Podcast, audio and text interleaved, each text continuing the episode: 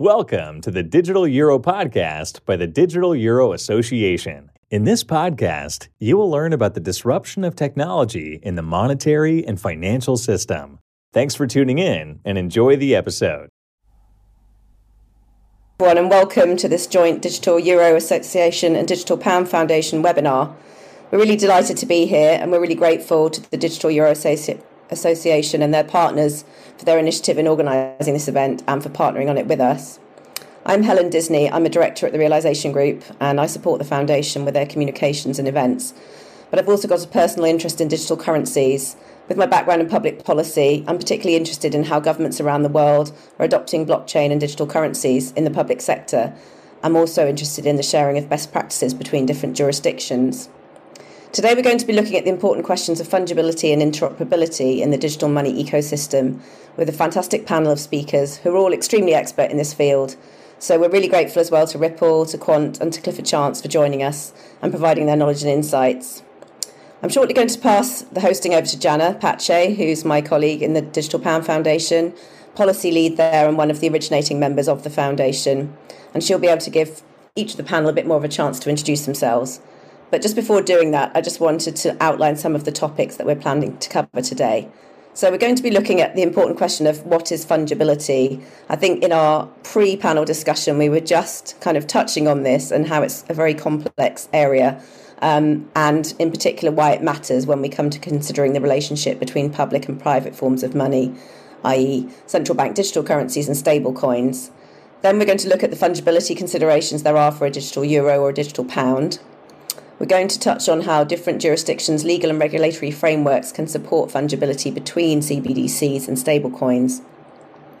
We're going to look at the difference between fungibility and interoperability, uh, and also another concept, I think, of uh, convertibility. And then we're going to look at how interoperability can support fungibility to create a healthy and diverse ecosystem for new forms of digital money. Just to let you know, during the webinar, those listening in live will have the opportunity to ask questions to the speakers via Slido. You should see a link to this um, in the YouTube chat. So please have a think and put forward any questions you might have so that we can incorporate these into the discussion. You can also upvote someone else's question. So if you see another question that you particularly like that someone's already asked, feel free to upvote that. And also, if you're putting in your own question, you can direct that question to a particular person if it's for someone in particular from the panel. So, without further ado, I'm going to now hand over to Jana Pace, who's going to moderate today's session.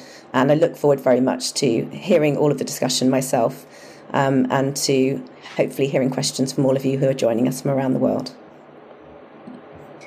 Thank you very much, Helen, and thank you to our colleagues at the Digital Euro Association for co-hosting um, this this first event in our um, partnership series with us today. Um, so, uh, as you can see, my name is Jana Pace. I am um, the policy lead and an originating member of the Digital Pound Foundation, which was established and launched in October 2021 um, with the aim of promoting the development of a well-designed digital pound in the UK, be that uh, public or private form, um, and also um, the development of a diverse um, and effective ecosystem for new forms of digital money more generally in the UK. Um, on a personal level, my background is in consulting in financial services, and I'm also the director of Markets Evolution, which is a consultancy specializing in regulatory strategy and financial innovation. Um, I come from a capital markets background, um, and unlike a lot of people in the space who are more from a, uh, coming from uh, the payments perspective.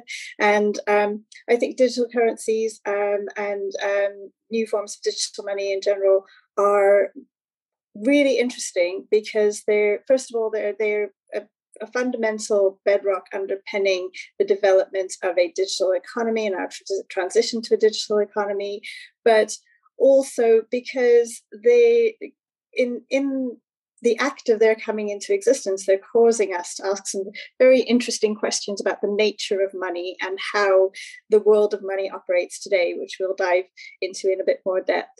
I'm going to go around the panel. Um, I'll go um, clockwise across my screen and um, ask for their introductions. So, Jonas, can you go first, please? Yes, thank you very much, Jenna. And also thanks on my side um, to the whole Digital Pound Foundation team for having this cooperation, also this joint event. It's really my pleasure. My name is uh, Jonas Gross. I'm currently chairman of the Digital Euro Association. And besides um, the Digital Pound Foundation, I also want to thank our members, Ripple, RTGS Global, Bundesdruckerei, cLabs, Fluency, Hamburg Commercial Bank, Circle, and Frankfurt School Blockchain Center, to name all, for the great um, support um, also in our association. And besides my role as the chairman of the DEA, I'm currently head of digital assets and currencies at Etonic, a Berlin based B2B companies around um, crypto and traditional finance and I do have a PhD in economics. Um, yeah, and actually wrote my PhD thesis on CBDCs. So yeah, I hope I can contribute a little to this great debate here, and I'm really, really looking forward to this uh, great panel. So yes, with a PhD in CBDC, Jonas does know a thing or two about digital currencies. Martin, could you introduce yourself, please? Absolutely. Thank you. I'm Martin Hargreaves. I'm Chief Product Officer at Quant. Um, we're a member of the Digital Pound Foundation. Uh, my background is indeed in payments, um, so having spent 12 years at Vocalink and MasterCard before coming over here to, to Quant a couple of years ago. Um, and we are strongly interested in stablecoin digital money and CBDC. Uh, so happy to be here. Thank you, Martin. Diego. Thanks, Jana. My name is Diego Ballon Ossio. I am a senior associate at Clifford Chance. Clifford Chance is a global law firm. We've got offices in, in Europe, um, Asia, the US, and we're headquartered in the UK. Um, and I've spent my start of the start of my career at the UK Financial Conduct Authority, where I was a lawyer and then I moved to private practice about eight years ago, and I've been focusing on digital assets and crypto and CBDCs generally um, as part of my practice. And so I've been thinking about the development of CBDCs in, in, from a legal perspective quite a bit. Looking forward to the panel. Thank you, Diego. And last but not least, Ousmène. Hello, um, my name is Ousmène Mandeng. Thank you very much um, for, for the invitation. I have been working with Accenture for almost four years, where I co lead its CBDC campaign globally. Um, I have been involved in a number of CBDC projects, including Project Khokha 2, Jura, mm, e-krona, um, prior to that, I worked more than 20 years, both in finance and at the International Monetary Fund.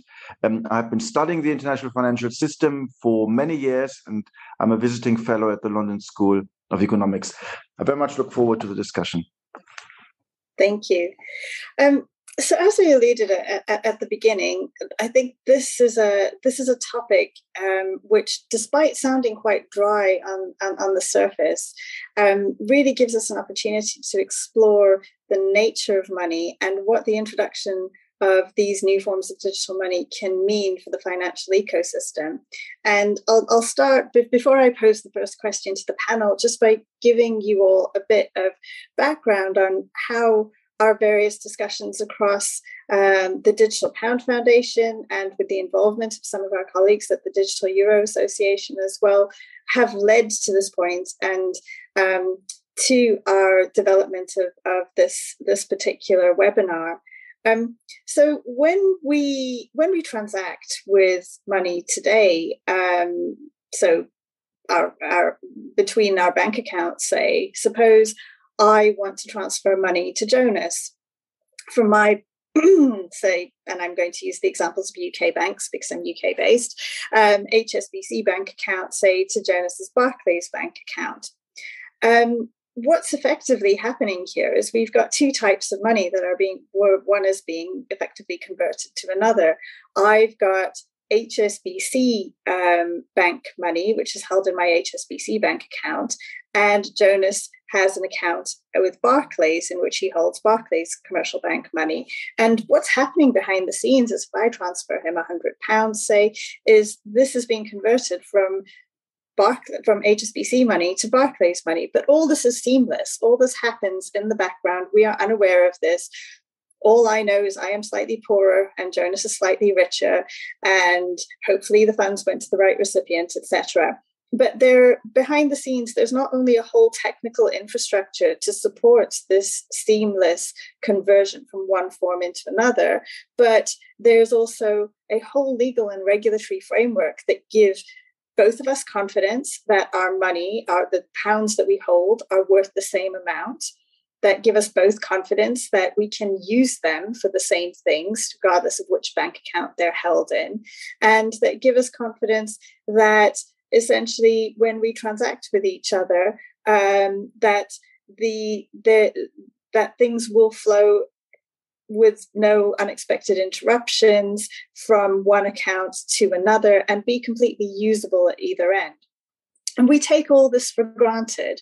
Behind the scenes, we completely take all this for granted. No one questions every day what I'm converting from one form into another. Add cash into the mix, and Jonas might go to an ATM and withdraw £100 in cash from his Barclays account. Again, there's this conversion taking place behind the scenes, which we don't see from actually two completely different forms of money. One is commercial bank money, and the other is the cash he withdraws, which is public money. Um, and these are all questions that we never ask day to day. But as these new forms of digital money, CBDCs and stablecoins are emerging, and as we're starting to look ahead to a world in which they not only coexist with each other, but also with existing forms of money, we start to ask these questions of how can they interoperate? What are the levels of interoperability that are required? And what does it mean? What does a pound mean actually? And what does a euro mean? And how do i know that what i'm holding is a pound like any other pound or a euro like any other euro?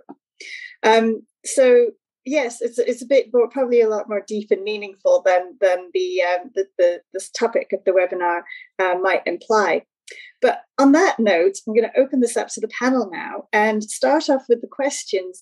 Um, can we start by explaining to, to the audience what are the different forms of money that are, are, are around today and how will this expand in the future um, as we see the emergence of new forms of digital money?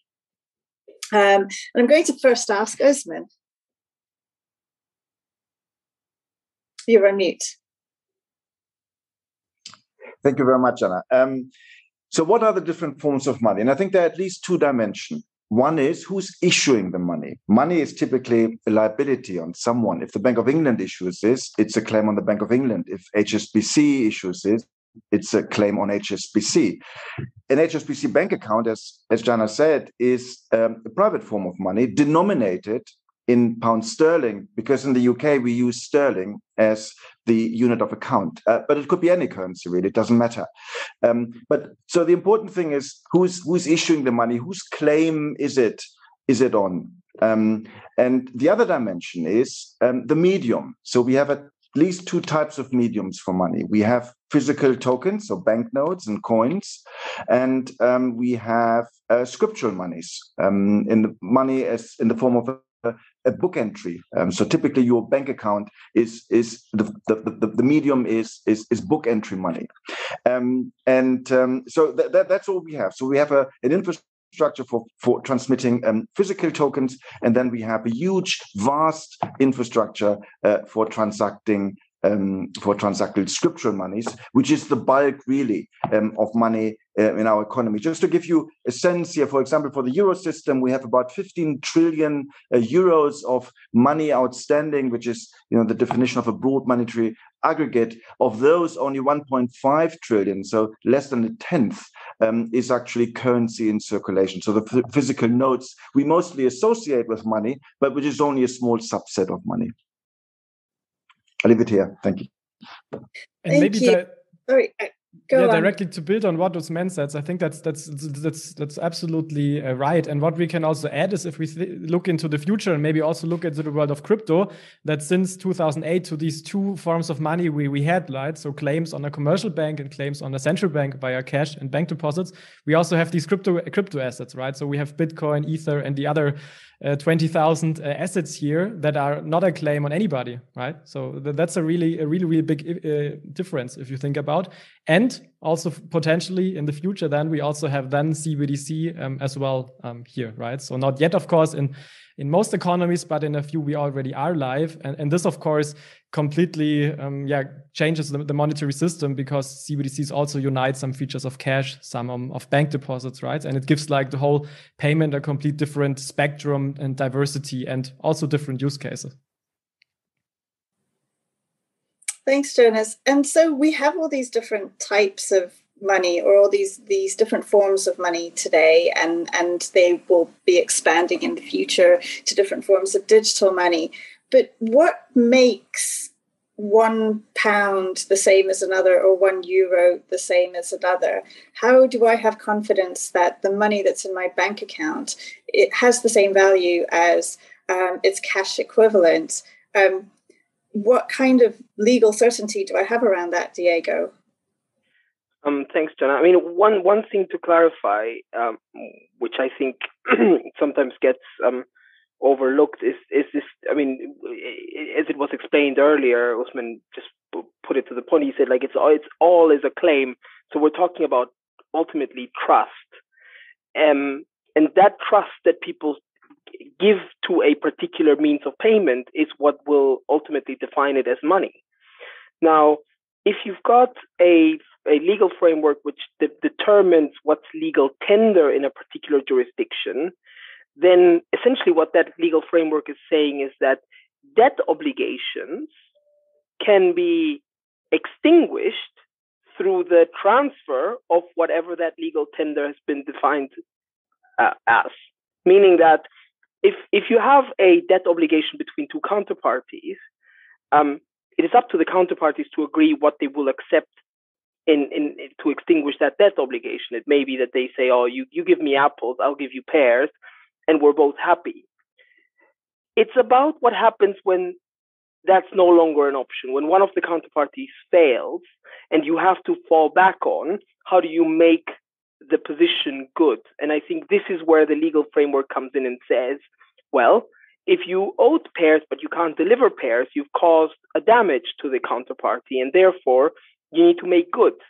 And because it was a, an economic detriment that you've created, the legal framework looks at whatever is legal tender and says you may be able to extinguish that debt through paying what is the legal tender, the equivalent in the damage that you've caused through in the particular jurisdiction. And so in the UK, that will be pounds. In, in, in the in the euro area, that will be euros. And so you start determining that actually there is a legal tender, something that has that is worth something just because people ascribe value to it. It's it's it's not. There's nothing. We're no longer in a position where every every euro is backed by reserves or anything. You know, people give value to whatever the legal tender is because that's been determined to be the legal tender, and then the value is a free float on the market, as we can see. That's why the value of the pound, you know, fluctuates, and that's why um, you know uh, it works like that. So, so really, we need to distinguish that concept of whatever has been determined as legal tender, which allows people to then use to, you know, pay with if they don't have whatever the other recourse was in the contract. Okay, and and legal tender is a is a is a legal construct. So it you you either meet the definition of being legal tender or not, right? Yes. So and, and legal tender is not the same as money, by the way. Okay. Yeah. Can so I would. And yeah. In in many cases, you know, legal tender is of course money, but it doesn't. It, it's not necessarily the case that what for someone is is amounts to money is legal tender. The, the, the classic example is Bitcoin in this in this context, right? People have you know paid for coffees in Bitcoin, and you know, and coffee houses have accepted Bitcoin in, in, in instead, but that wasn't legal tender in that jurisdiction. Legal tender is typically whatever the jurisdiction has determined to be the the, the you know the currency of the jurisdiction. But that's so, literally just a concept.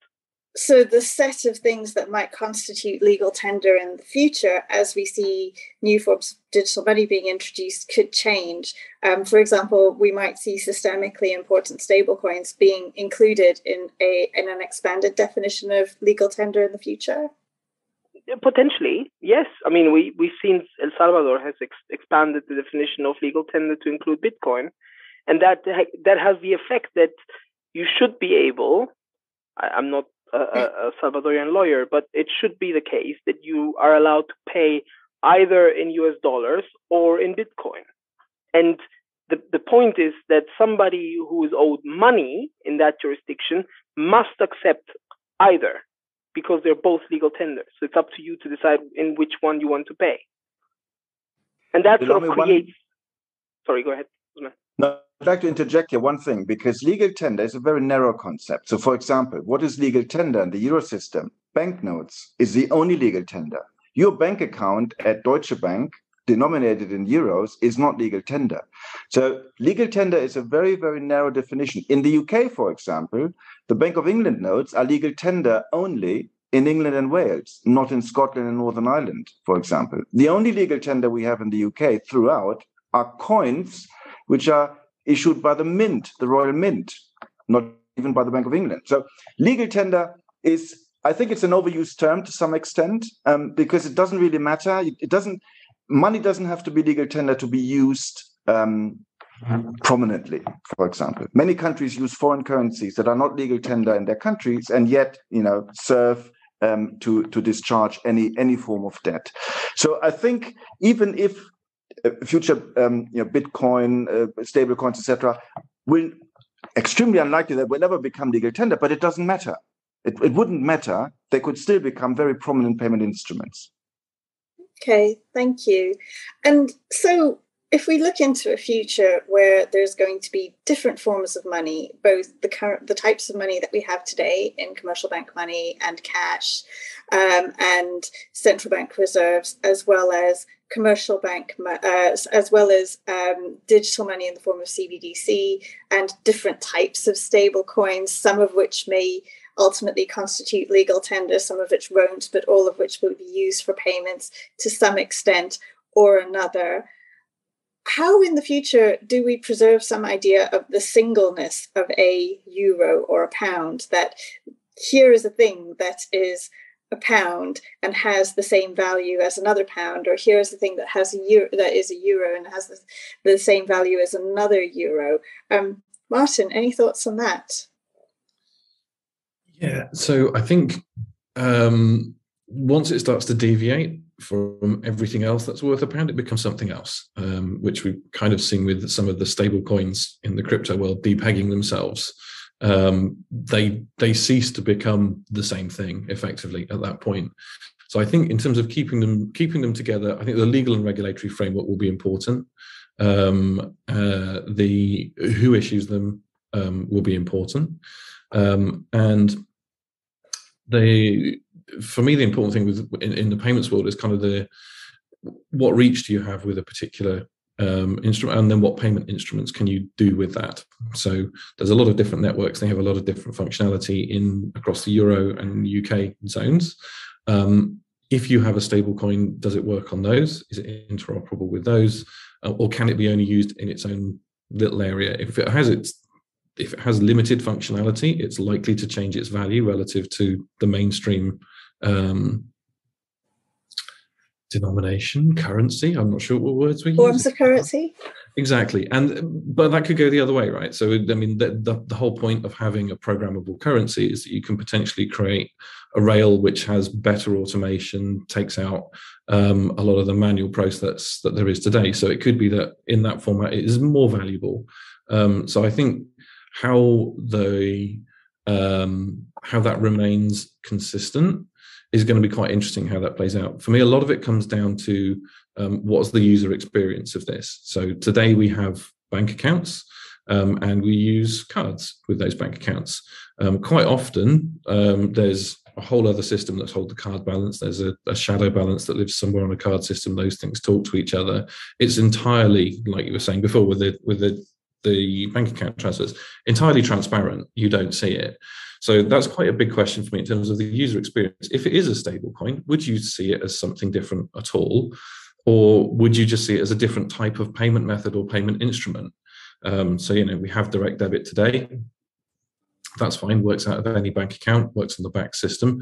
Um, if that bank account was connected to a stablecoin system with more complicated uh, and automated functionality than things like direct debit and things like BACS, um, would you notice? Um, because today, if you hold uh, crypto accounts with lots of places, you can use a debit card. And what will happen is the exchange will just do a spot transfer, charge you loads of money, but it works seamlessly. Um, you can see the same sort of scenario for um, stable coins and CBDCs, where you have um, improved payment instruments, but actually it looks pretty much seamless again because if it's not seamless it's going to be really hard to build any adoption. I think that's if there's anything that we've learned from the last few ages in payments and if it's not really seamless and ubiquitous then um, people are unlikely to use it and it won't gain traction so there's something in there about this um, user perception and the, the, creating user trust and perception that these things all do constitute a pound or they do constitute a euro, even though actually the the functionality associated with them might differ and some might be more appealing than others for certain use cases. And that's not dissimilar to what we see at the moment, is it? Because actually, different banks, so different accounts, can offer different interest rates. And so that does create some distinction between, even though what you're holding in each of those is a pound, there's a different, there, there is a different level of value associated with it, right? But but is the is the point there not? And I think I, I agree with what Martin is saying. I think essentially it's how easy it is to convert it into something else, right? So if if you want to create uh, if you want to create a 20 pound note out, out of your HSBC balance, it is very easy to do that today. You just go to an ATM and you get your 20 pounds. And if you want to convert those 20 pounds into a, an HSBC balance, you just put them into an HSBC machine or into an, any other bank machine, um, and they convert back into balance, and then you can transfer them. And because it's so easy and it's always the same, so you can always convert a 20 pound note for 20 pound balance, the value stays put. Now, if it becomes incredibly difficult to do that, and so I think this is where the interoperability or fungibility or convertibility, depending on what you're looking for, matters, is um, you know, how quickly you can then convert the CBDC into the legacy cash and back. If it's incredibly difficult to do that, if you need special licenses and go through a process, chances are people are going to start valuing it differently and you're going to create a different valuation for the CBDC versus the, the traditional cash. But, so but maybe let's, let's yeah, let's now go into the, the terms, right? Because Diego, yes. you mentioned it, and I think Jenna, you started with seamless, which Absolutely. I think is, is really good because seamless is for me like the top category. And below seamless, we have, for example, fungibility, interoperability, convertibility, um, etc. So what I think is important uh, is, is, the aspect, as you mentioned, Diego, is fungibility. And for me, fungibility is basically the ability of an asset to be interchanged with another asset of the same type so that asset, assets are indistinguishable, indistinguishable, hard word. Um, for example, like oil. So you have one gallon of oil, which can be exchanged with another one, and it's the same, right? Or you buy 15 uh, plates at Amazon um, and you can interchange them, they are the same. Um, and the same for money, right? So you can do this with cash, as we discussed. Um, and I think this is really important when it comes to to, to CBDCs and stablecoins, um, because here I think I'm happy to hear your opinion. But when it comes to fungibility, we don't have any issues because um, for fungibility, it, it, matters that you can interchange them with other firms of the euro, for example, in the euro area. And we have today a CBDC would be a claim on the central bank. So you wouldn't have any fungibility issues within the CBDC because it's the same issuer, right?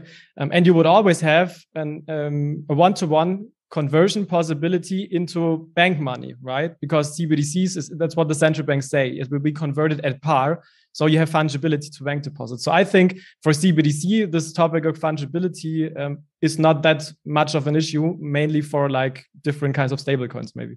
Well, well, I think it, it will depend. So in a markets con- in, in a markets transaction, it, it will it would need to be necessary for you to be able to extinguish your debt through either CBDCs or bank balance or coins.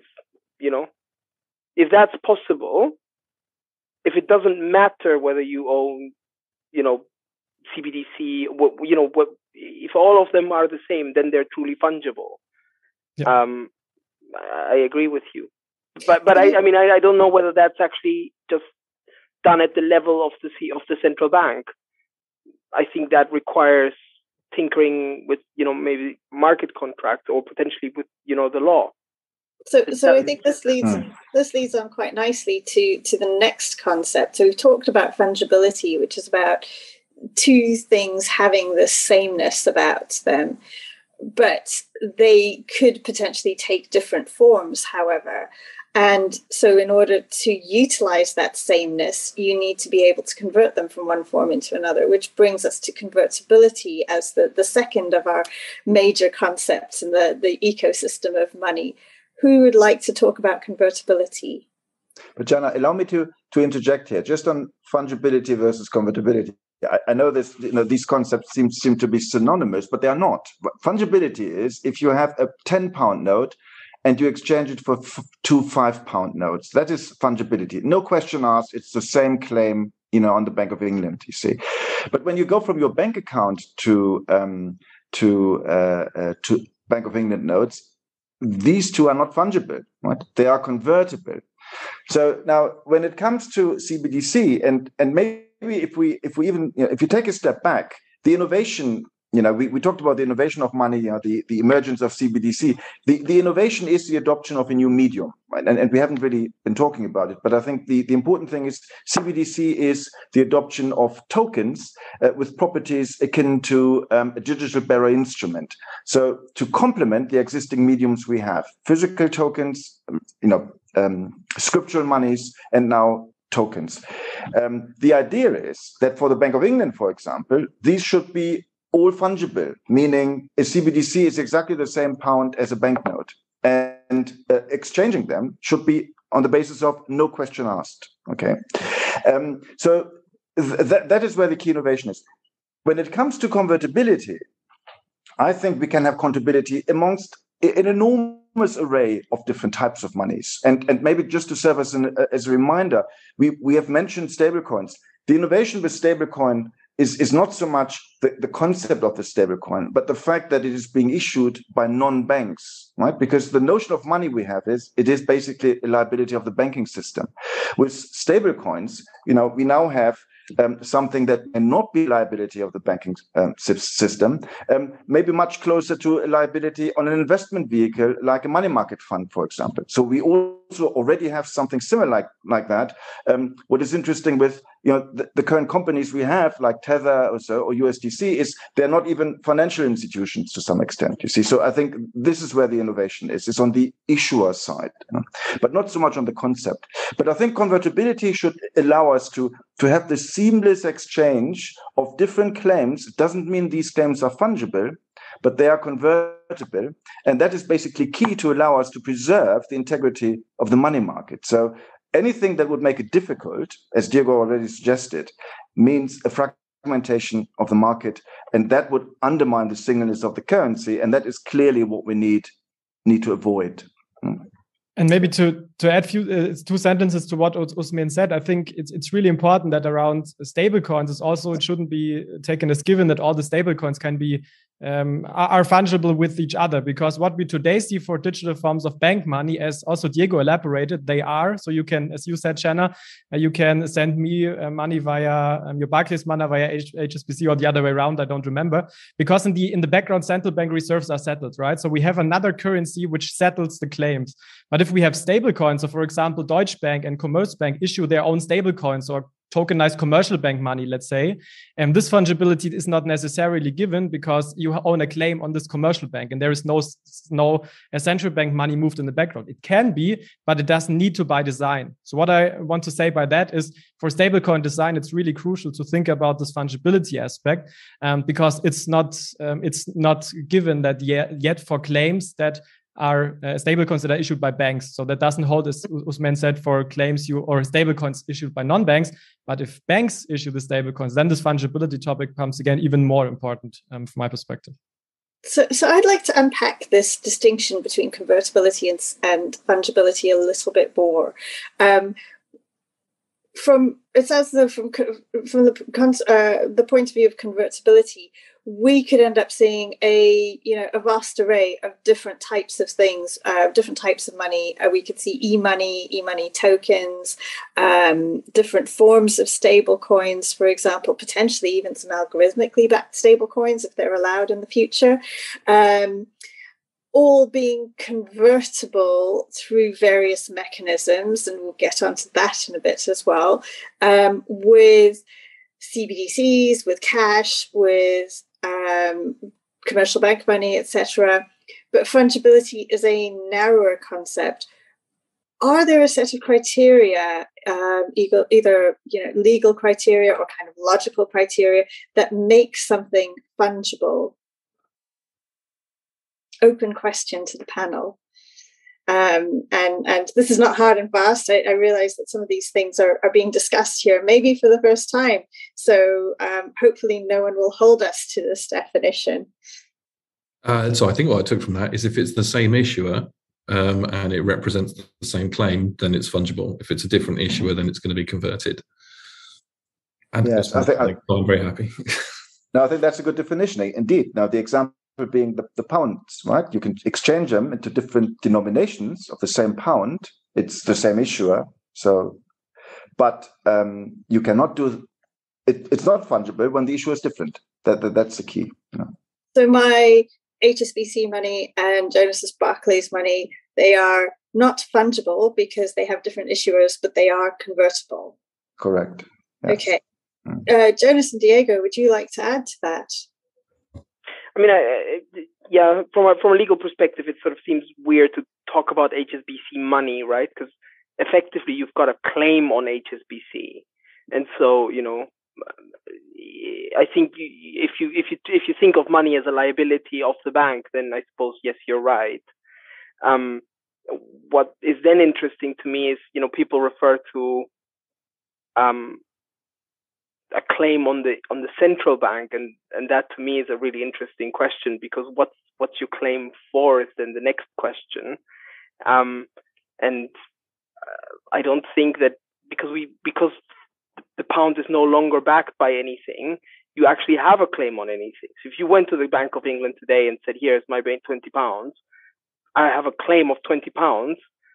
Um, yes, but on what? I mean, yeah. You know, I think the value that actually they're not going to give you twenty pounds gold, yeah. gold or anything. You, no, no. I, I, I, see that as it's it's a claim that was extinguished by the legal tender law. Exactly, and and effectively, what you have is a claim on twenty pounds, which have the value that people in the markets, because you've unpegged it, because you've created fiat. You know, that's what it is. You, you've got, you know, it's a little bit like Bitcoin in that sense. Yeah, and I wouldn't. I wouldn't say. I wouldn't say the pound is equal to you know similar to Bitcoin. Um, but uh, but the, but it's true. The principle is the same, right? It is the. I mean, you mentioned it. Trust, right? The key is the pound is value because there's some expectation that you can buy something worth twenty pounds today tomorrow. Now, with rising inflation, this, tri- this trust eventually, you know, will be undermined, and the pound will depreciate against other currencies that are perceived to hold their value better. But it is true; it, it's not a fiction, right? But the fact is, even if it says, you know, pay pay the bearer ten pounds, if you go to the Bank of England and you tender ten pounds, they give you back ten pounds, basically. yeah. Um, and so, by that definition as well of, of fungibility being um, something that comes from the same issuer, but it could potentially take different forms. So, in the future, we could see cash and um, CBDC, and they ha- would have the same issuer being a central bank. Would they then be fungible by that definition?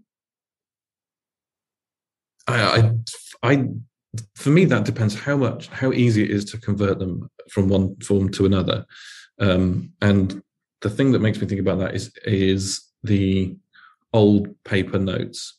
So if you have a 10 pound note that's a paper note you can't spend it or take it to a commercial bank. It's still worth 10 pounds but you have to take it to the bank of england to get it converted.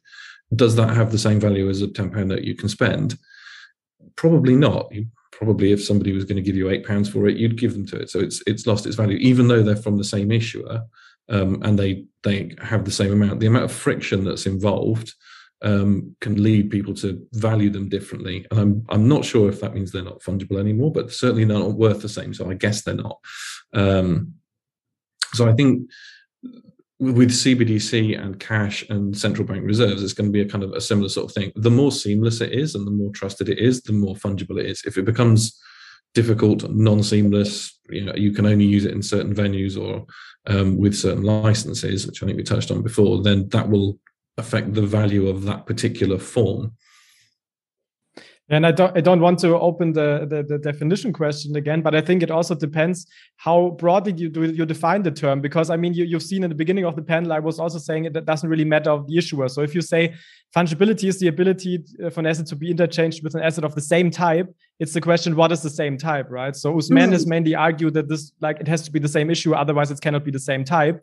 But if you say, and this was actually a broader definition I applied, um, same time also meet like the euro into the euro, you know? So it's it's not about the issue then it would also be fungible. So even in this kind of i think clear definition and i think um, it's very good ousmène that we distinguish between convertibility and fungibility now um, as well. It's it's really important to also think about what like you know same type etc means. And and to be very precise and i think this is also why it's important to have like events like that to uh, to to exchange this and disseminate the thoughts here I think it's also hmm? important to mention as well. Um, sorry, Ousmène, I'll come back to you. Is that you know Martin and, and Diego and Ousmène have kind of settled on one definition of fungibility, and, and Jonas is thinking about something else. It could be that, uh, you know, there is no settled definition right now. It could be that this is just a matter of terminology, and we're talking about different concepts that need to be described in different ways, or something like that. Um, this is all part of this conversation that's being had at the moment that hasn't necessarily been had to this level of detail before because we've never really had to think about it um, to this extent. Before we get on to interoperability and how it enables convertibility, um, I'll come back to you, Ousmène, uh, because you had something to say. I just wanted to add, for example, in, in, in, in the CBDC projects I worked on, for example, the e-krona, which is a retail CBDC um, project.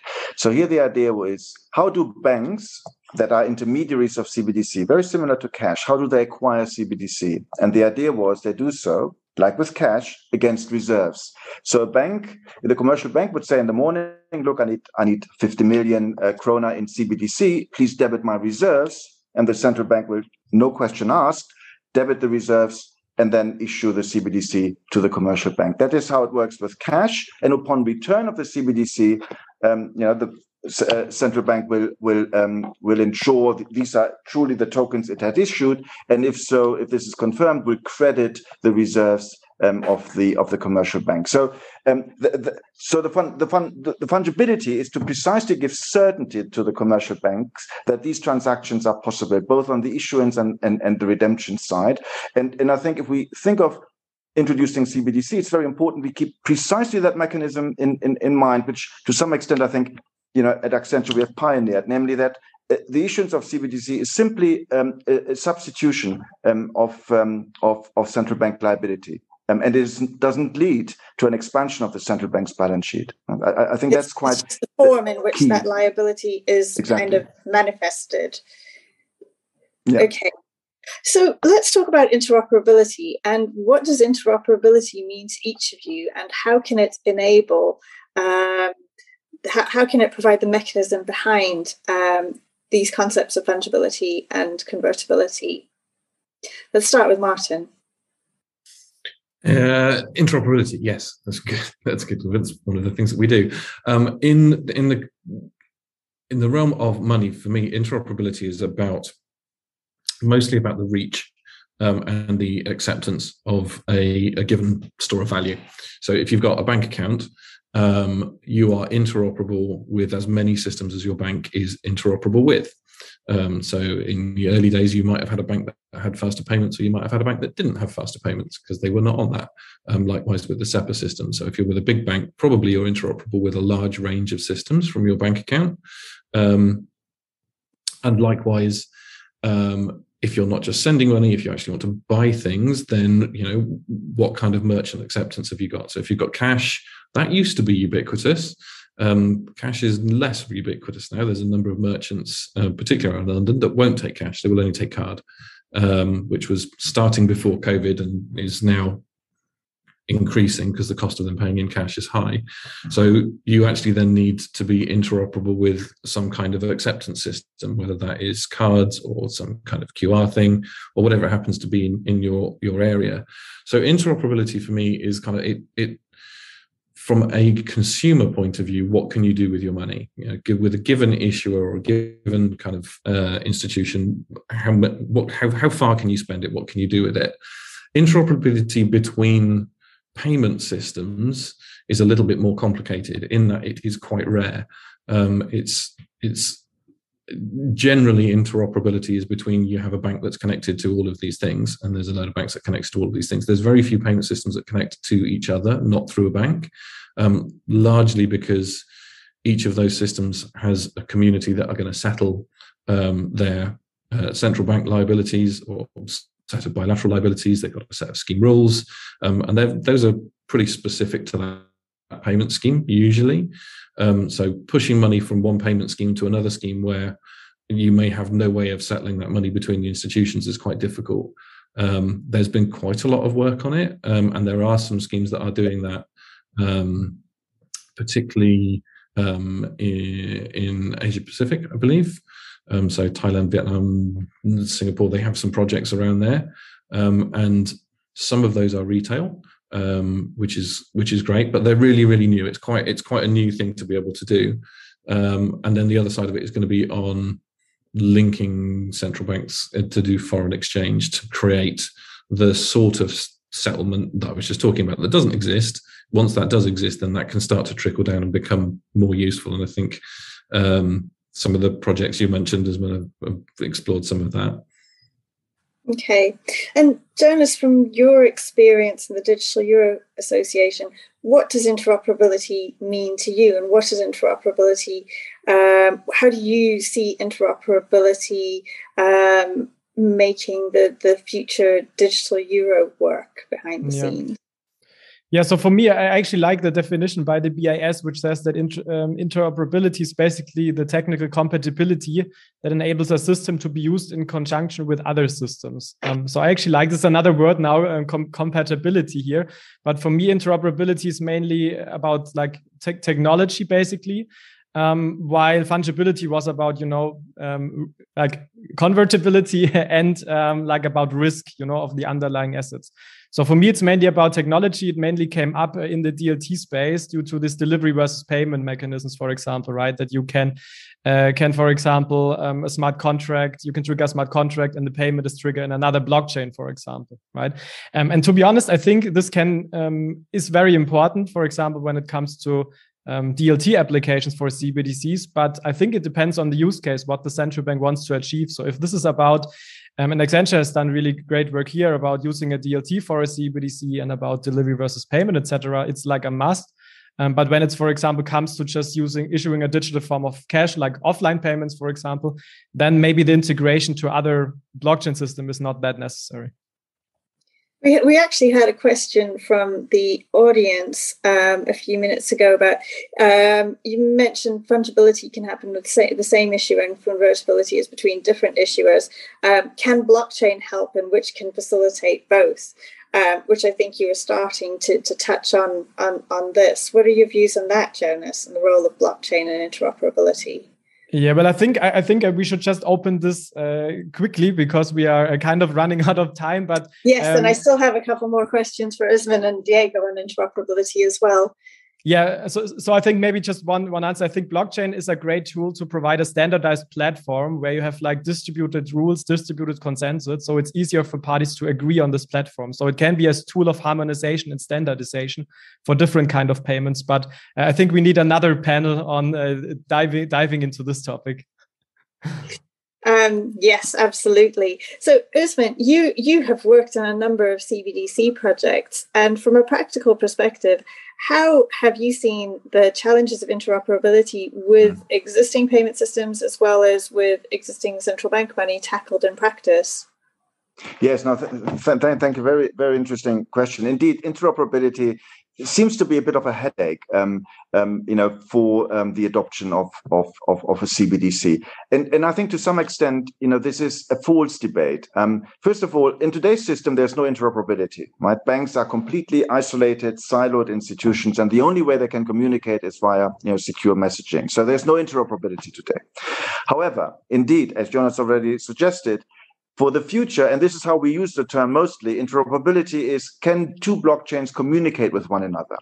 Now, technically, I think we've mostly solved for that. Yeah, in particular through the um, temporal synchronization of blockchains that then allow you know um, information to cross um, in a in a sort of in a in a in, in such a way that you can do payments versus payments or delivery versus payments transactions across blockchain. So I think it mostly you know has been solved.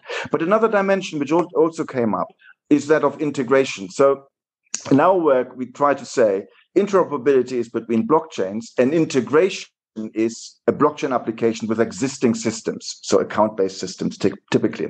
So, in order to be successful, I think, for future token based financial market infrastructure, it needs to be fully seamlessly integrated into, of course, the existing uh, sort of infrastructures. The idea is not to substitute them, but mostly the CBDC projects we're working on is to expand functionality and it's to extend really the financial systems, you know, with the advantages um, that uh, that blockchain, you know, enabled applications um, provide for. So, so I would distinguish interoperabilities between blockchains.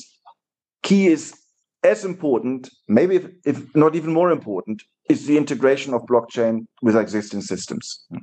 And okay. for those also we have, I think we found the, the solutions as well. um, and before we get on to a few of the audience q&a i just wanted to go to diego to help bring this all together really these concepts of fungibility and um, convertibility and interoperability whether or not we call them that today um, do exist to some extent today although maybe not to the extent that we're, we're foreseeing them in the future um, especially when it comes to interoperability how does the legal and regulatory framework support these behind the scenes and what's going to need to happen um, in order to to broaden that to the future and to new forms of digital money? And if we can have your three minute answer to that that would be ideal. Sure. Um, I mean, I think oh, interoperability is not a is not a legal thing. I don't think that that you know necessarily exists in the law um, it's it's as, as, people have been saying, it's a it's a factual question. It's a question as to whether or not you know systems work together. Um, convertibility and fungibility do exist in the law, and I think essentially um, purely fungibility is, is the ability of to extinguish a debt a debt claim with a particular thing um, using exactly the same one. So if you can extinguish a debt claim by paying something else, that then those things are fungible. Um, if you need to work out what the value would be of another payment to extinguish a debt, then they're convertible potentially, you know, and it's not necessarily clear whether whether they are in fact extinguishing the debt in that in that in that way. It's just that if you have to work out, oh, how much money would I ascribe to this particular different thing that I'm being offered, then you're converting and you're starting to to look at you know a different thing. Okay. Um, i'm going to go to the some of the audience questions now um, which are which are quite um, interesting and relevant and we've touched on some of them previously. Um, so we've got a question on um, what creates fungibility is it market perception or is it law? And um, this was addressed to to Ousmène. Um, so I'll go to you first, but then if anyone else would like to pitch in on that afterwards, you're very welcome to. No, no th- uh, thank you very much for the question. Look, I think I think fungibility is mostly is about practice. What is what is market practice? Um, and um, there may be an, a legal underpinning. Um, as Diego alluded to. But I think the important thing is, is, market practice. What is generally accepted, and and I think you know while we try to codify uh, you know many of our actions, of course, but I think it's also important that when it comes to money in particular, you know concepts tend to be fairly loose uh, for example you know it's perfectly legal you know in the uk in any country mostly uh, you can pay in any currency you like right? Um, if the taxi driver in, in London accepts Polish zloty, right, it's perfectly legal to pay him or her in Polish zloty. Um, so uh, therefore, you know, we, we, shouldn't be. I think we shouldn't be um, following or trying to follow too tightly um, what are legal concepts. I think market practice really should be our guide here. would anyone else like to to weigh in on that? I think not not a lot to add. I think Ousmène um, explained this very well. And besides market perception, I think and, and practice, it's also again about risk i would say right so again remember the the current commercial bank money it's also fungible within the different banks because in the end it's settled in central bank money so you have this kind of uh, central bank um, issued forms of money in the background that is transacted and i think that's also important to mention in this context i mean one one just comment just to come back to what Ousmène said i think that's absolutely right that you know you need to be practical about it um, as a lawyer I, I always think you know you, you need to you need to be ready for when stuff gets you know not the way you intended. It, if it if it turns sour, if somebody fails, and what do you do with the claim then? That's I think for me the fundamental question, and that you know sadly boils down to what the legal framework says. And this is why I think whilst you can be very pragmatic in the way you're looking at certain concepts in order to make it work, you need to always keep in mind that when things fail, you will be relying on legal definitions. And, you know, then it won't be acceptable to pay in zloty. It will be acceptable to pay in whatever the legal framework says you have to pay in. Um, and, you know, uh, you won't be able to, you know, pay in anything else. And so that, that that's sort of where it becomes tricky. And that's why I think it's important to just, you know, always mm. make sure that you're you, that you're keeping that legal analysis in your in your in your mind yeah. One quick one quick reaction here. What, what is interesting when it comes to money, in particular currencies, is that we have very very little on the legal side. Because you know, even for currencies, what is a currency? I, you know, I'm not I'm not aware of any law. Central bank laws typically do not you know um, uh, define it actually. So, so because money is so old, right? And a lot of our, particularly in the UK, right, in the in the, in the eurozone, because the, the, the Maastricht Treaty gave us a new definition, but we have a fairly modern sort of you know, framework. But in, in, in the US or in the in the UK in particular, you know, try to find a definition for currency. I mean, it's you know very very difficult. A lot of these definitions come from the gold standard and are absolutely meaningless, you know, meaningless today. So again, it's a dynamic environment in which I fully agree we need to adjust, um, but it's also a fairly loose framework in many in many respects which I think is a good thing. yeah, and that that's really interesting. That actually, in a, in a framework where a new currency has been introduced, such as the euro, there's probably a lot to learn and to apply to the the future introduction of new forms of digital money and CBDC in particular, because that's an exercise that's been undertaken already.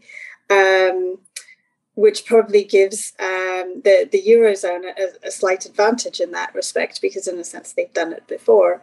Um, I think there's a great final question to, to end on and to get everyone's views on, and I'm going to paraphrase slightly on this one. So um, the consumer doesn't care whether something is Deutsche or HSBC deposits; they're simply deposits.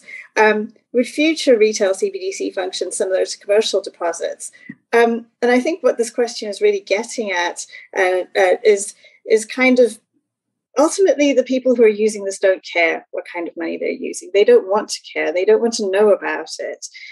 How do we actually transition to a world in which that kind of seamless experience, going back to that word that Jonas used at the top of all this, in order for it to be really effective and to add value to end users, it's got to be seamless. So how do we make that transition to this seamless world in which new forms of digital money coexist with existing forms and with each other. And the experience for the consumer is one in which there is trust um, and there is an ability to transact without worrying about what happens behind the scenes or what might go wrong. And um, it, it, I, guess we could use this for your closing remarks as well. So um, I'll start with Jonas. How how do you see this this us achieving this world? Yeah, well, I think I think what we really want, and I think that the question is really right, is like user experience, right? So we want it to be easily convertible, like maybe just scanning your QR code, and, and that's kind of it, right? So people don't don't don't care about how complex it is in, in the back. Um, and I think for CBDC, as I alluded on earlier, I think it's not that much of a big problem. And to the first part of the question, I would say no, it's not comparable to commercial bank um, money in this kind of sense because CBDC directly is central bank money, right? So um, commercial banks just handle claims on the central bank, like on behalf of the central bank. So that's a that's that's a difference here. Um, but of course, when it comes to and I'm uh, I mentioned this previously, when it comes to stablecoin, this topic is is of course um, more relevant. But in the end, and this is I think also important for central banks, um, it's it's about it's about the use right? It's about how easy it is to use and and this also is a crucial factor for example for cbdc's to succeed. Um, um, uh, that it's just yeah usable. And some previous cbdc's uh, haven't been um, but this is as i said one of the key challenges and i think also one important part of of the puzzle here. Thank you. And martin how how in your view how do we attain this glorious vision of the future um, when it comes to the ecosystem of money that's going to exist out there? Uh, there's a couple of things.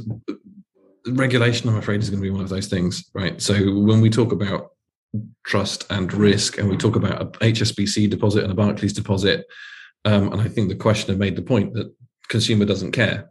Well, consumer doesn't care because they're all regulated the same way. They have the FSCS compensation scheme around them, and there's a whole lot of um, measures in place to make sure they can be trusted.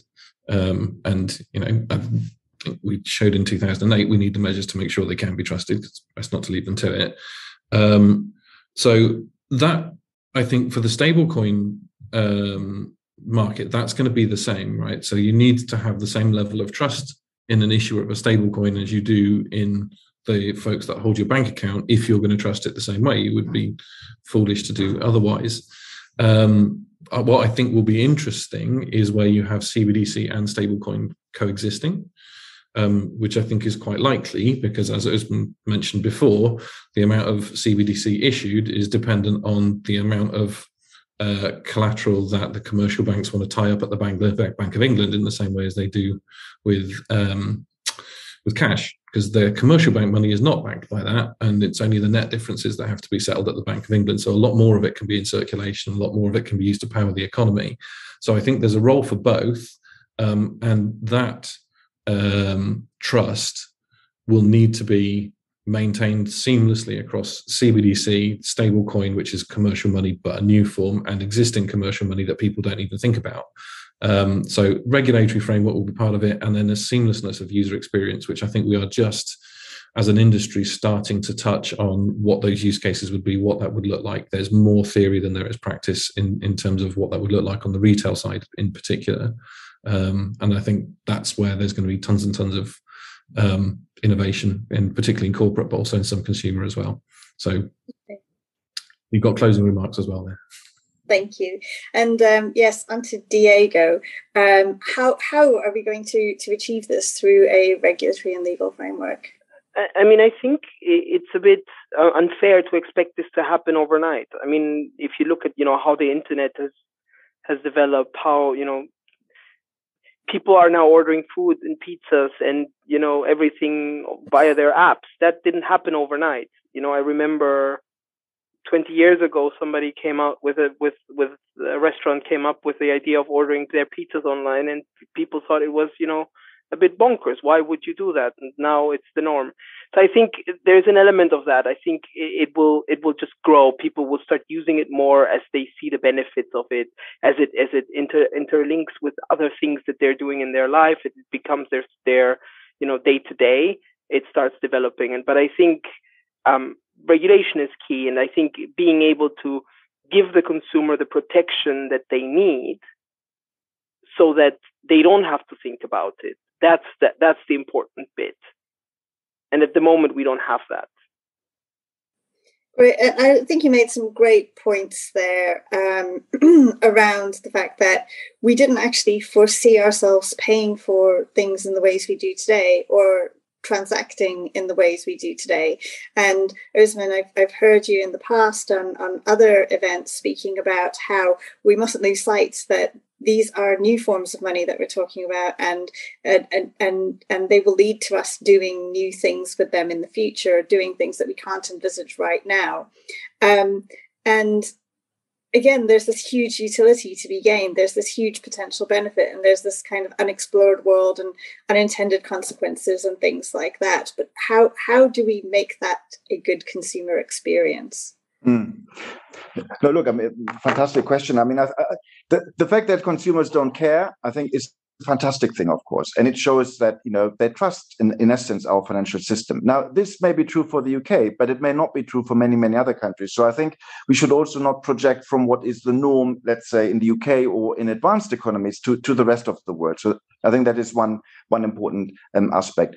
When it comes to the to the future, really, for me, it's this uh, you know multiple dimensions. One is the, the, the new medium we are adding. So we are expanding you know we, we are diversifying the mediums um, of, of money. I think we also we will see uh, you know a broad range of, of issuers adding to what is already a continuum uh, of different monies. And then i think most importantly we will change the geography of money right? Money today is extremely local. You know it's issued to local entities. It can only be used effectively within the you know the, the jurisdictional boundaries. Um, but in the future maybe a stablecoin can serve you know in many different uh, jurisdictions and therefore becomes much more mobile. Um, you know we haven't seen um, we have seen a lot of globalization uh, but, but but we haven't seen the globalization of, of money yet. But now an, an, an important uh, sort of condition i think is indeed regulation. And regulation not to regulate but in, in particular to establish a level playing field amongst these different actors and not give undue advantage or disadvantage um, to the incumbents um, and and the new entrants. I think that that is going to be key. I think we do not take advantage of what we can already easily um, regulate, and, and and I think we are making it too difficult looking at you know creating new regulation when in fact I think it'll be in many instances more effective to map these new instruments into existing regulation. We can certainly do that at the activity level and the entity level. Um, but I hope that you know we will we'll create um, you know a regulatory framework that is sufficiently transparent um, to allow you know the financial innovation um, to um, you know to, to materialize. Thank you very much, Usman. And um, I'm aware we've got slightly over time, um, yet we've hardly begun to do this topic justice. I think that over the coming months, you'll probably see from both of our organizations and possibly in collaboration with each other more exploration of these really important topics, which are starting to be discussed more widely. Um, thank you very much to our panelists once again for joining us today. Um, and thank you for the, to the audience as well and for some of the fascinating questions that you've posed. Um, and we hope to see you at another event in the future. Thank you very much. Thanks, everyone. Thank you. Before you go, make sure to reach out to the Digital Euro Association via Twitter. Our handle is at DigiEuro or our LinkedIn or our website, especially if you're interested in staying up to date with news and discussions around CBDCs and stablecoins worldwide, not just in the Eurozone and becoming part of the DEA community, since every new DEA community member adds to our existing discussions and our internal pool of knowledge in the quest to shaping the future of digital money. Thanks for tuning in, and we hope to welcome you next time as well.